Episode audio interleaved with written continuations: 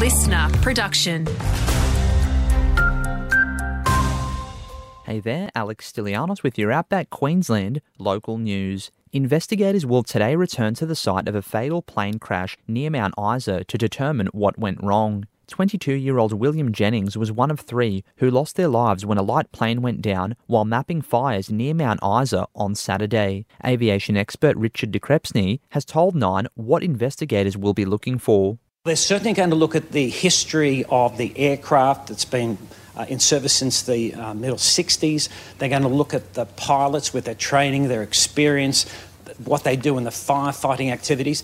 There are plans to expand a free mobile laundry service in the northwest. Queensland charity Orange Sky recently partnered with the Doomadgee Aboriginal Shire Council in providing a clean linen and laundry service at the local hospital, with a goal to eradicate rheumatic heart disease by 2031. Senior Impact Manager Judith Micklejohn says demand is strong and they're looking at growing the service in the outback. We did have really good engagement with the community, and there was a strong desire to have it um, open for longer hours and at different locations. So we have definitely got plenty on the table to consider there. Northwest residents are being encouraged to shop local this silly season. From today until December 14, Cloncurry businesses and customers can take part in the local business network's Christmas Shop Local campaign. Chairperson Susan Curley says those who spend $50 or more can go into the draw to win a share of 15k in gift cards.